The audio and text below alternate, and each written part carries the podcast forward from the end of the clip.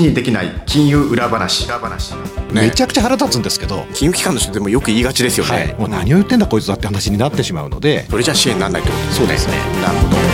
橋本拓則が語ります。皆さんこんにちは。共同通信社編集員の橋本拓則ですアシスタントの浜田節子です。記事にできない金融裏話。橋本拓則が語ります。この番組では日々企業取材で全国を駆け回るパーソナリティの橋本さんが取材をしたけど記事にはできない現場で起こっているリアルな裏話をお伝えいたします。橋本さん今回もよろしくお願いいたします、よろしくお願いします。もうね橋本さんは週のほとんど地方で取材されてらっしゃるということなんですけれども前回は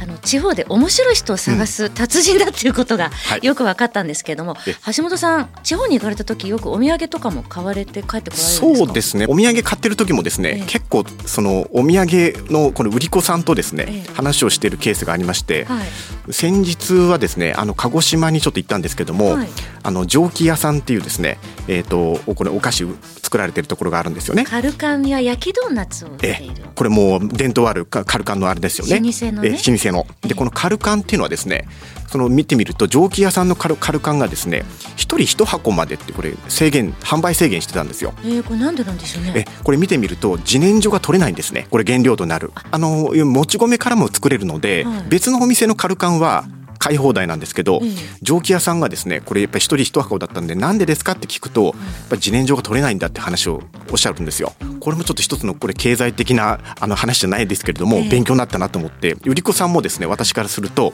あのこういう話をちょっとあの取材だっていうふうに取られられないように自然な感じでお聞きするのが私のやり方ってことで。さすが記者魂がそこにもあるっていう。とんでもございません。ね、はい。えー、今回もいろんなお話を伺いそうですが番組前半の橋本の視点のコーナーでは橋本さんが気になるニューストピックを解説していただきます。そして番組後半橋本の徹底取材のコーナーではビジネス改革の最前線で活躍するプロフェッショナルをゲストにお迎えし改革の裏側などを橋本さんが徹底インタビューしてくださいます。今回のゲストは北門信用金庫企業支援室長の伊藤耕作さんです。この後じっくりお話を伺っていきたいと思います、はい、それでは早速始めてまいりましょう。この番組は日本経済新聞社の提供でお送りします。記事にできない金融裏話。橋本拓則が語ります。橋本の視点。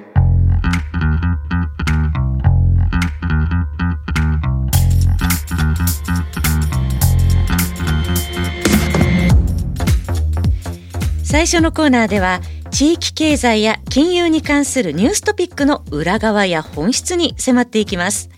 橋本さん今回取り上げるテーマは何でしょうか？資産運用改革への期待と不安。え前回このコーナーでは岸田政権の資産運用立国宣言とはということでえー、経緯であったり問題意識現状の課題についてお話を伺いました、はい、えちなみに前回のお話はポッドキャストでも皆さんお聞きいただけます。ではここからなんですが具体的にその政府金融庁はどう進めていこうとしてるんでしょうか？え実はですねこれどう進めていこうかの前に、はい、あのまあこれ裏話なんですけれども、はい、あの官邸と金融庁の間で、はい、まあ相互というかですねちょっとぎくしゃく感も実はこの間あったんですね、えー、この間というのは去年秋頃なんですけども、えー、具体的に申し上げると、はい、えーと、去年のですね、えー、去年というのは2022年の9月ですね、えー、ロンドンのシティっていう金融街のところで、はい、岸田総理がですねインベストイン岸田っていうですね講演をしたんですね、はい、これは非常にあの話題になって日本にこの投資してくださいっていう、まあ、あの呼びかけになったんですけれども、えー、この後ですねその2024年から始まるその新ニーサそのシステムのですね、はい、整備が実は地域金融機関等々ですね間に合わないんじゃないのかっていうシステムの方面の話が出てきまして、はい、で金融庁がそういう話をですねちょっとごにょごにょっていうふうにし始めたんですね。えー、で岸田さんはですねちょっと結相を変えたみたいなちょっと一幕もあったりしてですね実は、はい、官邸とこの金融庁とのですねその情報のこの連絡っていうのが必ずしもまあ密ではなかったっていうところがあるんですよね。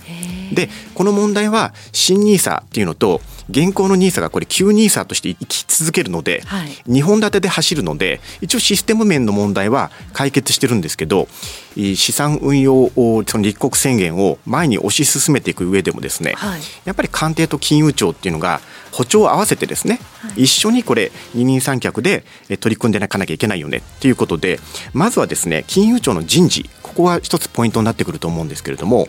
今年の7月にこの人事の移動があったんですが、はい、企画市場局というところがありまして金融庁のこれ局なんですけれども、はい、えー、総合政策局っていうのとですね、はい、企画市場局っていうのと監督局っていうのがですね金融庁にあるんですね部門が。企画市場局というところが、えー、資産運用の改革を担当している部署なんですよ。はい、えここにですね監督局で地域金融の担当をしていた、あのまあ、エースと言われてるその柴田達文参事官がですね、はい、えー、企画市場局の参事官に移られた、はい、えこれは一つのポイントだと思うんですね。えコーポレートガバナンスとつまりコード。つまりは上場企業たるものですね、えこういうことを取り組まないといけませんよねと。あの市場に株式市場に対してこういうことをですね、取り組まれていくと思うんですよね。で、さらに、今泉義親さんって言ってですね、この方も NISA で改革をずっとこれ、事務方でやられてた方なんですけれども、はい、この方もですね、えー、市場企画室長っていうポストを新たに、えー、企画市場局の中に設けまして、はい、えこのえー、市場企画室長と県、えー、資産運用改革室長っていうのに就任されたんですねこれ今泉さんという方が。資産運用改革室って初めて聞いた気がしますこれ新しく作ったポストであの、まあ、私がこの取材で聞いてる範囲内では、はい、あの官邸にもう本当ほとんどそのダイレクトに資産運用の改革のプランをですね打ち込んでいくというポストになっていまして、えー、もう本当にあの官邸と金融庁がホットラインで結ばれたっていうふうに私はちょっと思ってるんですけれども、はい、改革のそのスピードがですね、えー、これまで齟齬がもしかしたらあったのかもしれませんが、はい、それがあのやっぱりなくなっていくので非常にこの金融庁が考えていく改革っていうのがこれ岸田政権にすぐ取り入れられて実行されるんじゃないのかなっていうのが人事面からもこれ伺えるということなんですよね。それだけ政府金融庁も本気になってるっていうことなんですね。やっぱりこれ金融庁のこれ幹部の人事っていうのはこれ極めてですね、はい、その政策の方向性っていうのを先取りする形で資産運用シフトになってるのはこれ人事としては明確かなと。で人事の今回の金融庁の人事の大きなポイントなのかなっていうふうに私はあの睨んでいます。ここからは若干その類推も入るんですけれども、はい、金融庁が今年の4月にですねえー、プログレスレポート資産運用のこのプログレスレポートっていうのを出してるんですね、はい、この中に、えー、将来のまだこれ積み残している課題として金融庁の方もですね提示してるんです、はい、よってこの問題を中心に改革をしようというふうに、まあ、目指すんじゃないのかなというふうに私もこれ思ってるんですけれどもどういう課題があるんでしょうえこれはですね新 NISA っていうのは個人が資産運用する上で非課税を受けられる制度なんですよね、はい、一方でですねもう一つ車の資産運用には車の両輪がありましてもう一個のこれ車のタイヤなんですけどそれは何かっていうと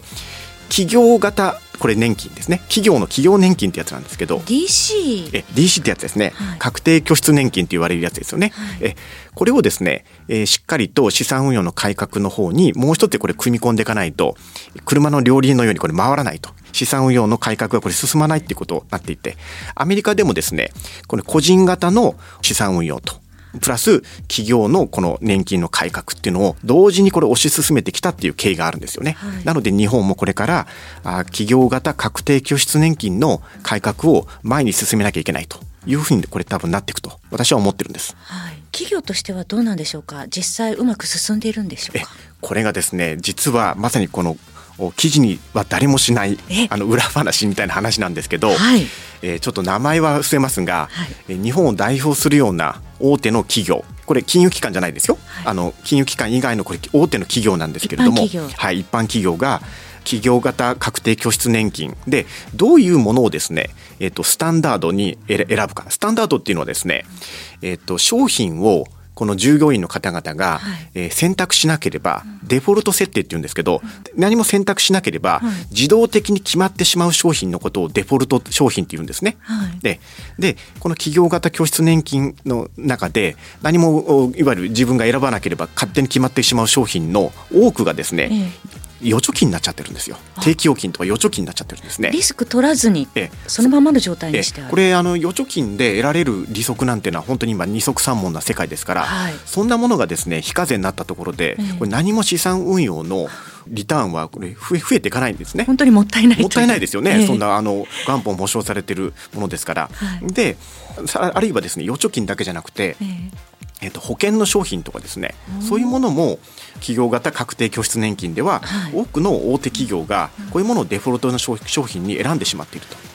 なので株式のそのとファンドだとか投資信託だとか、そういうものをですねなかなか日本の大手企業がデフォルト商品として選んでいなかったと、はい、具体的な数字で申し上げると、はい、日本の場合はじゃあどうなってるかっていうと、えー、中身申し上げるとですね、預貯金が大体29%で、うん保険が12%ぐらいで、はい、えーと、投資信託は、まあ、これ58%ぐらいってなってるんですけど、はい、これ58%っていうと、まあ、意外にあるじゃんと思うかもしれませんが、はい、アメリカの場合はですね、これもうほとんど預金なんてないんですね。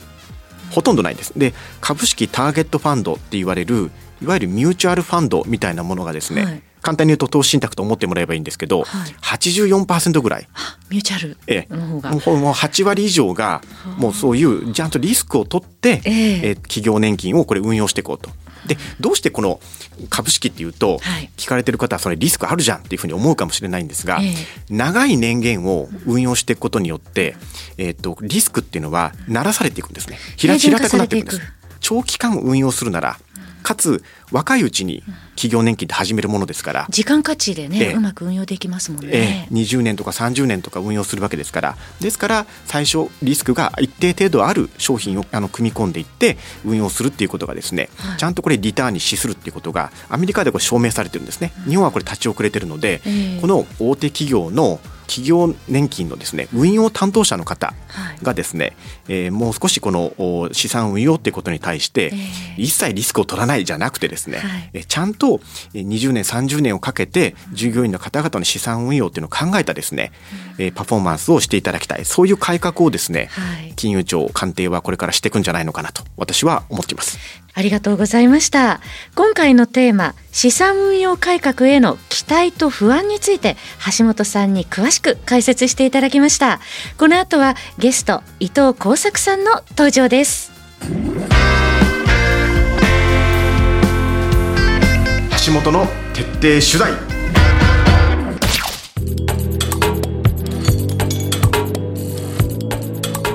ここからはゲストの方をお迎えしてお話を伺ってまいります。今回のゲストは北門信用金庫企業支援室長でいらっしゃいます伊藤耕作さんです。伊藤さんこんにちは。どうもよろしくお願いします。よろしくお願いいたします。はじめに伊藤さんのプロフィールをご紹介します。1971年生まれでいらっしゃいます。地域建設会社勤務を経て27歳の時に小さな旅行会社の立て直しに従事されたのをきっかけに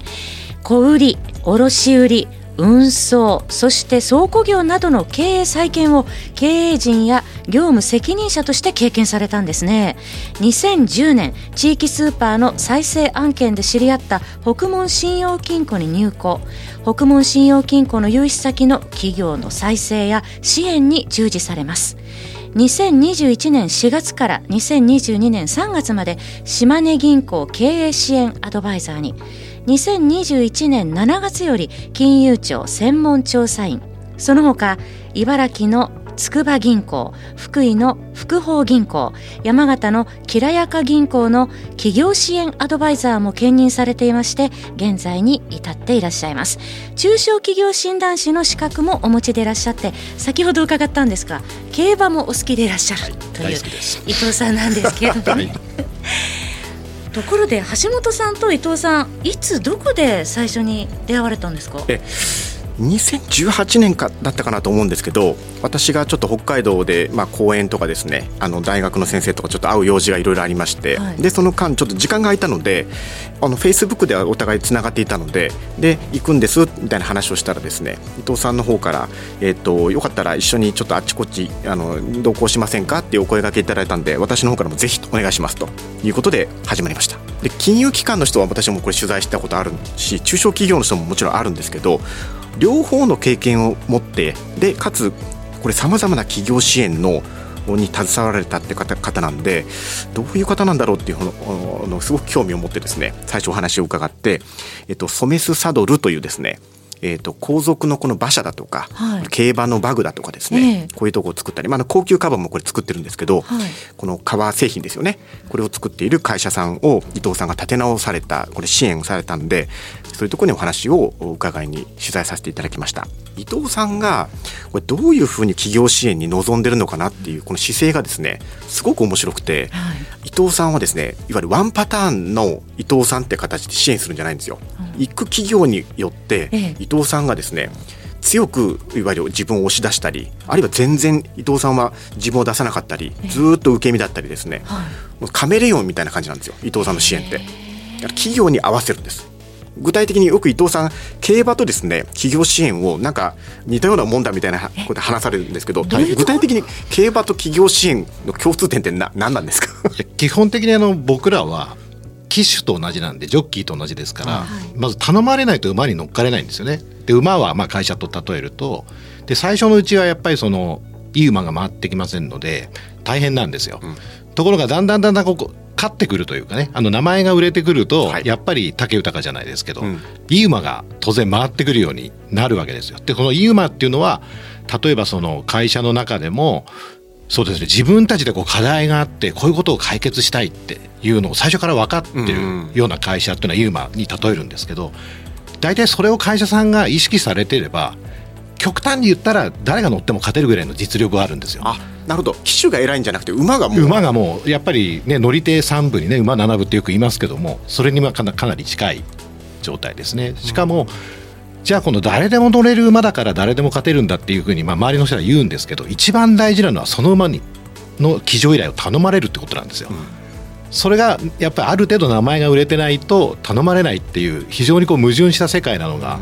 誰でも乗れるわけではないので。私競馬あんま詳しくないんですけども、はい、まあ、それでも企業も多分ですねいろんなこのパターンがあパターンというかいろんなこれタイプがあるんじゃないかなと思うんですけど、はい、これあのいわゆる先行逃げ切り方なのに、はい、全然違うそのジョッキーさんが馬の扱いをしてもこれ全くうまくいかないと思うんですけど、はい、それとも似てますか？企業支援あの非常に似てて本当に似てるなと思うんですけど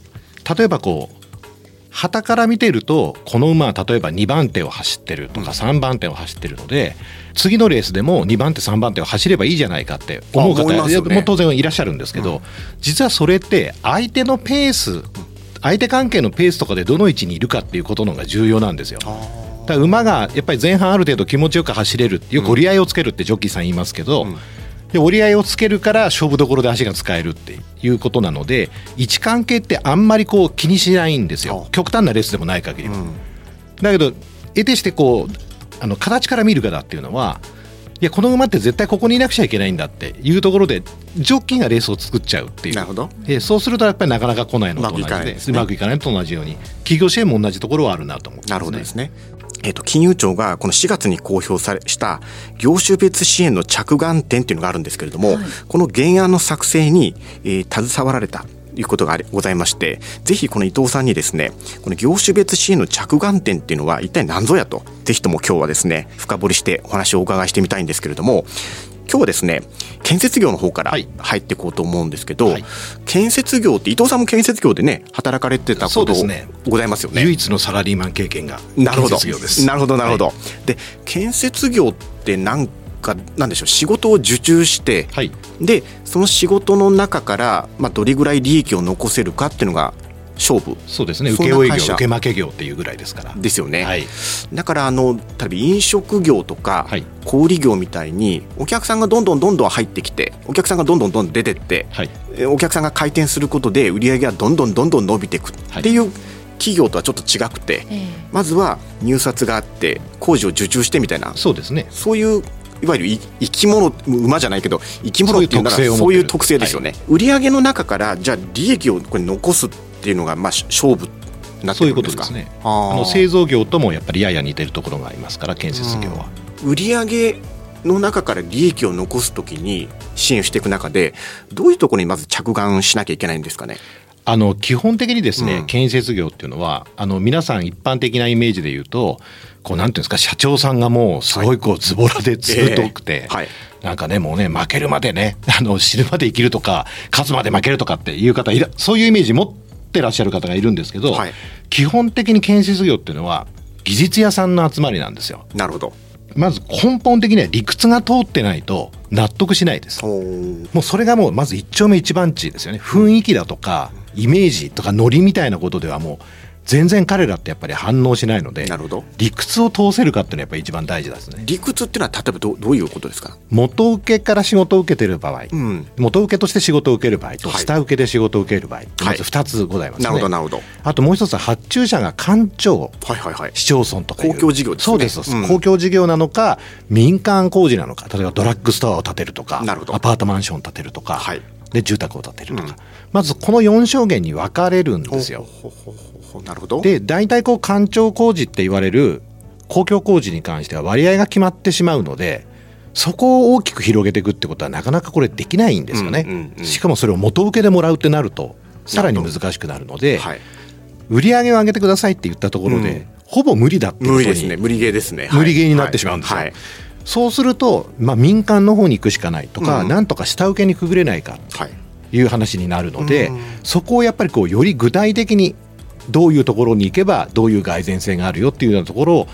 理屈でやっぱりある程度示さないと皆さんやっぱりピンと社長さんもピンとこない。意外とあの大雑把に見えるんですけど普段やってることが技術集約的なのでなるほど。ピンと腹落ちしないんですよ。なるほどですね、はい。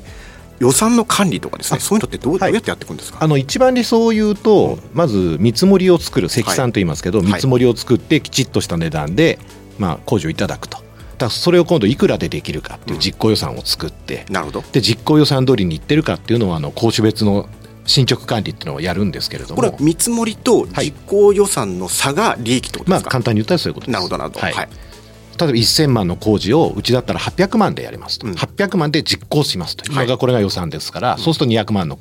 利益が出ますよっていうことになりますんで、うん。うん、じゃあ今度この実行予算通りに現場が進んでるのかとあそこ大事ですね。いうのをあの管理するのが、まあ、公種別の出来高調書っていうので管理していくっていうのが一番理想的なやり方ですね。これあの建設業にも得意技みたいのはあるんですか？なんかそのいろんな工事ありますよね。もちろん。のり面から掘削からなんかね。もう山ほどありますね。建築と土木でももう全然もちろん違いますし、土木の中でも道路工事が得意なところもあれば水道工事が得意なところもあったりして。なるほど。建設業と一括りにするけれども、はい、必ずしもそれも本当千差万別に近いぐらいの自分たちで工事する会社もあったりあの発注するっていうよく聞いたりもするんですけど、ええ、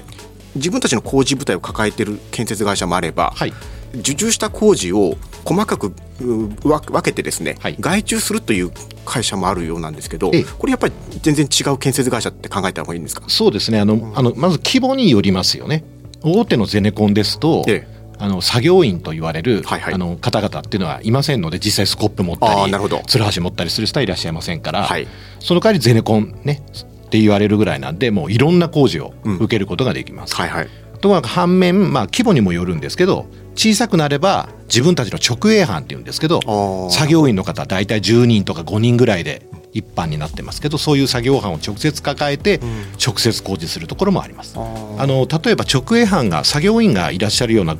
ところであると、うん、私はもう必ず一番最初に見るのは、はい、作業員さんの勤務年数なんですよ。作業員の勤務年数が長ければ長いだけその人の性格とか得意不得意が分かってるわけですよ。なるほど下水の工事が出ましたと、うん、でこれは田中さん山田さん佐藤さんは下水が得意だぞと、うん、それに例えば村田さんというミニショベルに乗る人あの人はミニショベル乗らせたらめちゃくちゃうまいと、でどうもいろんな工事の兼ね合いから言ってこの4人をその下水の工事にぶつけることができるぞ。なるほど。得意な4人を。っていうことになるとやっぱり現場がかなり早く進む。でこれは儲かんじゃねえかみたいな、まあ、いろんなこういうこともありますんでなるほど。それがよく分かるって勤務年数が長ければ、なるほどなるほどで外注の場合っていうのは、やっぱり基本的には外に出してしまうので、物の値段が分かりにくくなるだとかっていういろんなやっぱり問題点があるんですよ、その代わり多岐に及ぶ工事が受注できるっていうのがありますんで、やっぱり外注をたくさん使ってるところっていうのは先ほど言ったように数値の管理積算こういうものの力にどれぐらい力があるだろうなというのは見ます、あそこ見るべきポイントがやっぱ最初に見るポイントは変わります、ね、金融機関の人に話を聞くと、はい、なんか原価の管理だとかですね、よくなんかちょっと小難しい利益率を取れとかなんかそういうことよく言われるんですけど、はい、ひたすらえーと、原価をなんか低くすればですね、はい、いいいいのかなっていうふうに一般的に思っちゃいがちなんですけど、はい、つまり建設会社の本部が厳しく原価を管理すれば、はい、それだけでいいんじゃないかなと思ってそんな簡単な話じゃないあそれはもう全然あのビジネスモデルによって変わるんですよ。例えば、うん、建設業であればあの金融機関のように本部が強い本社が強いっていう業態もあるんですよね。はいはいはい、とにかく本社がすべて決めて、うんあの資材とかそうですそうですす。べてあの資材を取引するところも大体本社が決めてなるほど。1000万の工事が出たら橋本君1000万の工事だからこの業者とこの業者とこの業者を使ってやりなさいっていうもうすべて本部が決めるんですね。べて本部が決める。中央集権型そう中央集権型ですね。で片方では1000万の工事取ったからあと橋本君頼むね。あ任せてくれるそうすべて丸投げ丼っていう。あ丸投げ丼。丸投げ丼っていうのもあるんですよ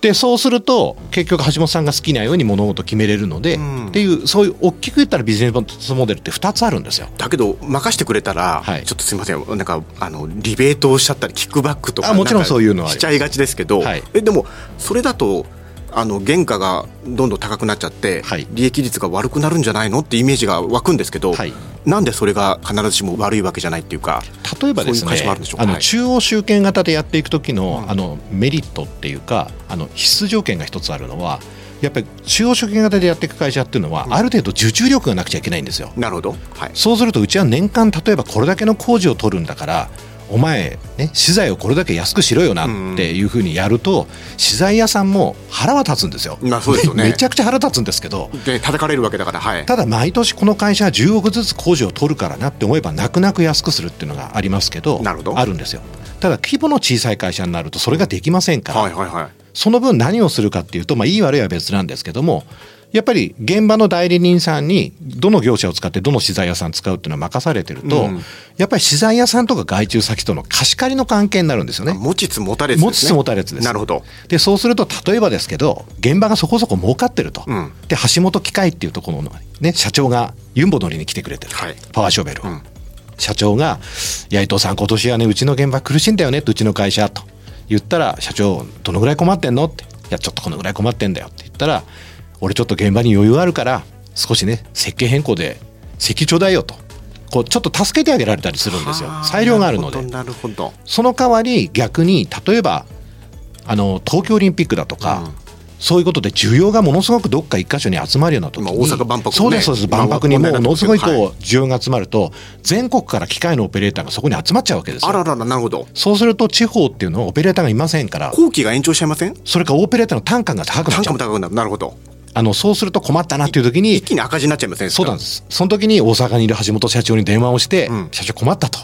助けてくださいと。なるほど。持ちつ持たれてそうですそうです。そしたら俺あんたに世話になってるからオペレーター一人ね地元に返すから地元の価格で使っていいよというふうに助けていただいたりなるほどで、まあ、必ずしもどっちかがどっちかに比べてものすごくこう優位性があるかっていうこととはちょっと違うんですよね。なるほどそれやっぱりそのどっちかじゃなきゃだめですよっていう決めつける話じゃないんですことですね。これはもう全然違い全然違うってことなんですね。なるほど企業再生請負人の伊藤さんの考えるその建設業の企業支援のコツというのを最後に伺いたいと思います。うん、技術集約型の会社っていうのは非常にやっぱり個々の技術自分の知識にプライド持ってる方が多いんですよ。とにかく建設業で気をつけなきゃならないのはやっぱりこう上から目線で下がぶりは絶対しないってことですね。なるほど。ええ、やっぱり理屈の通らないことは納得しないっていうのがありますからそこだけは本当に注意してます。橋本の徹底取材それでは最後に取材後期として橋本さんにまとめていただきましょう。え今日はですね本当にあの変則的なあの競馬の話から始まったんですけれどもまさにですね、えーと、建設業っていうのはその最たるもので同じようなワンパターンの支援っていうのはこれ通じないんだなというのはよく分かりました。あの建設業によってもですね